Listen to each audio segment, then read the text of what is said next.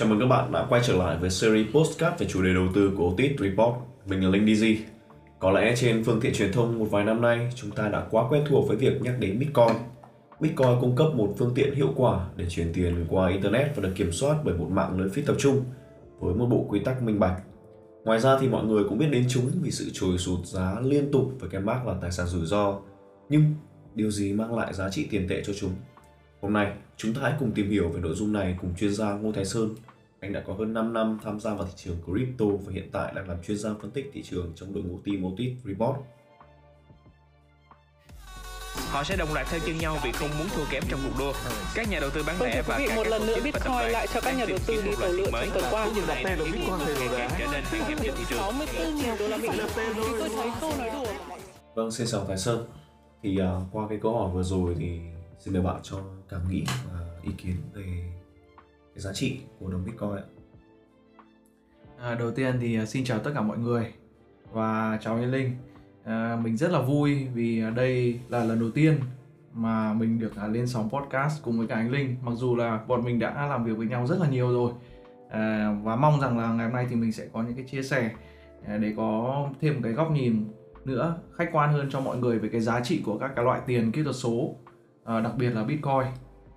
À, về cái vấn đề à, giá trị của các cái loại tài sản ừ, à, kỹ thuật số bao gồm Bitcoin và các cái loại đồng môn coin khác thì đầu tiên mình sẽ nói đến cái vấn đề quan trọng nhất của nó đặc biệt là đồng Bitcoin đó chính là cái mức tăng trưởng. Vậy thì tại sao mà mình lại nói đến mức tăng trưởng? Thì đầu tiên mình sẽ diễn giải một chút. Nếu mọi người để ý thì vào năm 2009 khi mà Bitcoin được sinh ra bởi à, một cái nhân vật ẩn danh có tên là Satoshi Nakamoto và vào thời điểm đó thì mình nhớ rằng là cái đồng Bitcoin nó chỉ có giá trị rơi vào khoảng tầm chỉ không phải mấy đô mà thôi và nếu mọi người tính đến thời điểm bây giờ thì hiện tại nó đã có cái mức lên đến khoảng gần 69.000 đô la cho một đồng Bitcoin. Đấy là cái mức đỉnh cao mới được thiết lập vào tháng 11 năm 2021 vừa rồi. À, và tại sao mình lại nói tập trung nhiều đến cái à, mức độ tăng trưởng của nó đến như vậy? Bởi vì nếu mọi người chú ý với những cái đồng tiền pháp định, ví dụ như là cái à, đồng USD, một trong những cái loại tiền tệ mạnh nhất ở trên toàn cầu thì nó đã có cái mức mất giá trị rất là nhiều từ cái khoảng thời gian mà năm 2009 đến bây giờ, có lẽ là 10 năm. Và mình sẽ có lấy ví dụ như này, nếu mà mọi người, chúng ta ở Việt Nam và mọi người sử dụng cái đồng Việt Nam đồng, thì mọi người có thể thấy được rằng là ngày xưa chúng ta đi ăn một bát phở thì chúng ta chỉ có mất có 5 đến 10 nghìn thôi. Nhưng mà thời điểm hiện tại thì ít nhất một bát phở nó sẽ phải rơi vào khoảng tầm 25 nghìn là tương đối hiếm, còn đâu thì sẽ là 30 nghìn. Đấy, là với cái mức tăng trưởng gần 5 lần. Thì có thể thấy được rằng là cái mức mất giá trị của các cái loại tiền tệ ờ, của quốc gia nó nhiều đến như như thế nào. Và những cái loại tài sản, ví dụ như Bitcoin có cái mức tăng trưởng lớn như thế, mình nghĩ rằng Bitcoin là một trong những loại tài sản có cái mức ờ, ờ, tăng trưởng lớn nhất trong một cái thập kỷ qua. Và nó sẽ giúp cho mọi người giữ lại những cái tài sản của mình, mà sẽ không bị cái lạm phát mất, mang mang đi và làm mất đi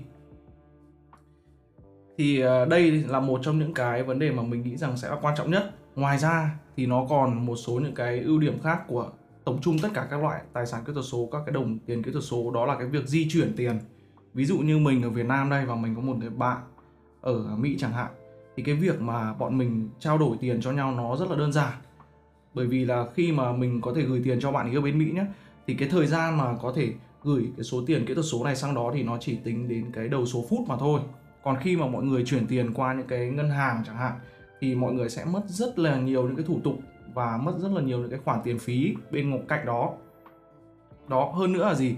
Mọi người cũng thể thấy được rất là nhiều những cái tổ chức tài chính, đặc biệt là có cả quốc gia El Salvador, họ đã chấp nhận Bitcoin. Và những cái quốc gia cũng như là những cái tổ chức tài chính này, họ đã kêu gọi rất là nhiều những các cái thành viên để về làm việc cho họ. Và nó sẽ Ờ, tạo ra được một cái hệ sinh thái để cung cấp cho rất là nhiều khách hàng khác nữa. Họ sẽ cần đến cái cái mua bán, cái việc mua bán Bitcoin này. Và nó tạo ra giá trị ở gì ở đây ạ? Là nhân lực, mọi người sẽ có thể có cái công việc để có thể làm ở những cái tổ chức như thế này. Tiếp theo, đấy là với à, chủ yếu là với đồng Bitcoin. Ngoài ra thì mình sẽ đề cập ở đây, sẽ có thêm bốn cái trend xu hướng nữa. Và trong cái năm 2020 và 2021 vừa rồi, nó cực kỳ bùng nổ. Và nó đã mang lại cái giá trị ra ngoài đời thực chúng ta có thể nhìn thấy được. Cái trend đầu tiên đó là DeFi, tức là tài chính phi tập trung. Trend thứ hai là về NFT thứ ba là gaming và cuối cùng sẽ là metaverse. Đầu tiên thì chúng ta sẽ đến với cả cái DeFi, tức là decentralized Finance, là cái tài chính phi tập trung. Ở đây thì mình có được thấy hai cái mảng mà nó đã mang được ra cái hiệu quả ngoài đời thực. Đầu tiên, đó là cái vấn đề về cái mảng là lending and borrow, tức là cái mảng vay và cho vay. Thì nó tương tự như cái việc mà à, với các cái ờ, dịch vụ tài chính của các ngân hàng đấy. Nhưng mà thay vì đó thì đây là các cái giao thức phi tập trung. Và mọi người có thể hiểu rằng là với những cái quốc gia ví dụ như là ờ, Zimbabwe những cái đơn vị tiền của họ mất giá trị rất là nhiều thì người dân họ không còn tin vào những cái tổ chức chính phủ nữa cũng không còn tin vào những cái tổ chức tài chính nữa thì làm sao mà họ có thể đi vay tiền ở đấy được đúng không ạ? Thì họ hoàn toàn có thể là gì ạ? Sử dụng những cái loại tiền kỹ thuật số này lên những cái nền tảng này và vay một cách rất là đơn giản và không cần phải yêu cầu bất kỳ một cái bước xác thực nào cả. Và mọi người có thể vay và thông qua một cái gọi là smart contract, tức là cái hợp đồng thông minh và không cần biết cái người cho vay của mình là ai. Đó. Và ngoài ra, thêm một cái mảng nữa, đó là cái mảng về derivative, tức là mảng phái sinh. Ở đây thì mình thấy được rằng là với cái mảng này thì chúng ta hoàn toàn, sau này và hiện tại thì có thể giao dịch tất cả các cái loại tài sản về tài chính ở trên cái giao thức của ừ, crypto. Ví dụ như chúng ta có thể giao dịch hàng hóa, giao dịch cổ phiếu, rất là bình thường và có thể đánh long short future như ở trên các cái sàn à, giao dịch à, tiền điện tử hiện tại. Đó thì mình thấy đây là hai cái phần mà đã có những cái thực tế vào cái đời sống. Tuy nhiên thì ở hai cái mảng này mình tin rằng nó sẽ vẫn còn đang rất là sơ khai và còn rất là nhiều những yếu tố khó khăn khác nữa. Và mình tin rằng trong cái thời gian tới đây ờ, khoảng tầm từ 5 đến 10 năm nữa thì cái vấn đề này nó sẽ được cải thiện rất là nhiều. Đó là đầu tiên về DeFi. Tiếp theo nữa, một trong những cái mảng mà có lẽ mọi người mà hay theo dõi TV sẽ thấy rất là nhiều, đó là NFT vậy thì NFT nó giải quyết vấn đề gì? Đầu tiên mình có thể hướng đến, mọi người có thể thấy ngay lập tức, đó là về những cái mảng về nghệ thuật. Tức là về cho những à, ca sĩ này, hay là họa sĩ. Đó, thì làm sao họ có thể đăng bán những cái sản phẩm của mình ở lên trên các cái chợ đó và sử dụng những cái uh, sản phẩm của mình có thể uh, mọi người có thể mua và sau đó thì họ tạo ra giá trị họ có những cái có được những cái thu nhập. Và hơn nữa là với những cái sản phẩm như vậy nó gắn NFT vào thì mọi người có thể biết được rằng là à đây là một sản phẩm từ cái tác giả này thật. Và không phải là cái, cái sản phẩm fake không phải những cái sản phẩm giả mạo ở bên ngoài.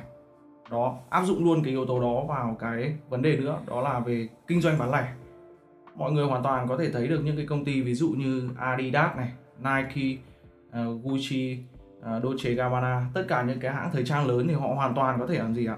Gắn những cái mã NFT vào những cái sản phẩm của họ đang bán ra ngoài thị trường để làm gì? Để họ có thể biết được rằng đây là một sản phẩm của chúng tôi là sản phẩm real chính hãng. Bởi vì mọi người biết rằng ở trên thị trường nó có vô số những cái sản phẩm fake đúng không ạ?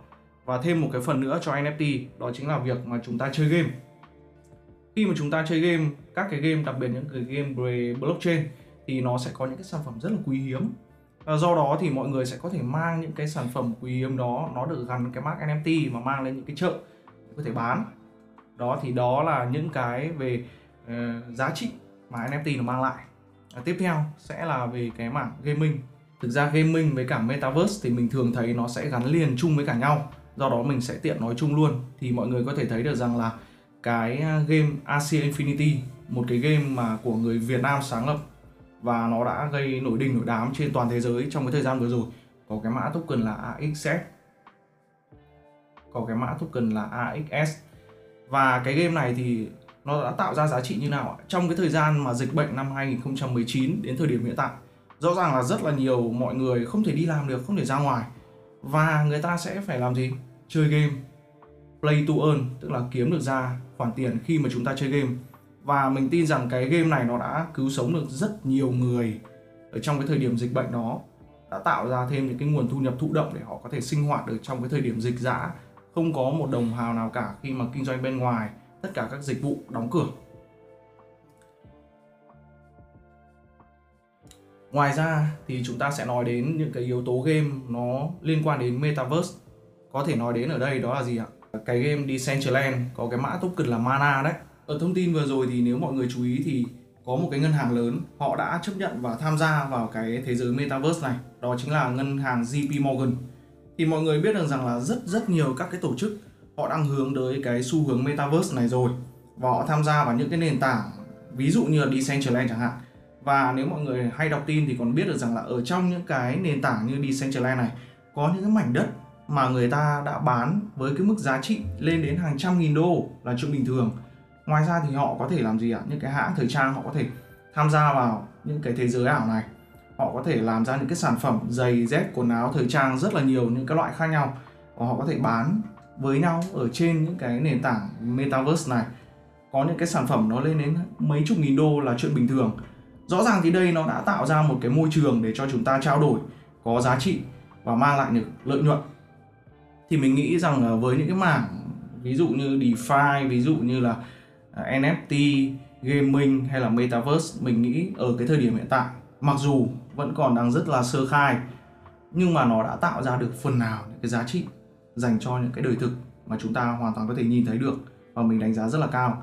Và mình tin rằng là trong cái thời điểm từ 5 đến 10 năm nữa sẽ là một trong những cái đoạn thời gian nó sẽ có cái sự bùng nổ của những cái trend này và mọi người sẽ hoàn toàn có thể À, tìm hiểu từ sớm những cái à, trend như thế này và những cái giá trị của những cái đồng coin ở trong thị trường để có thể à, kiếm thêm được lợi nhuận.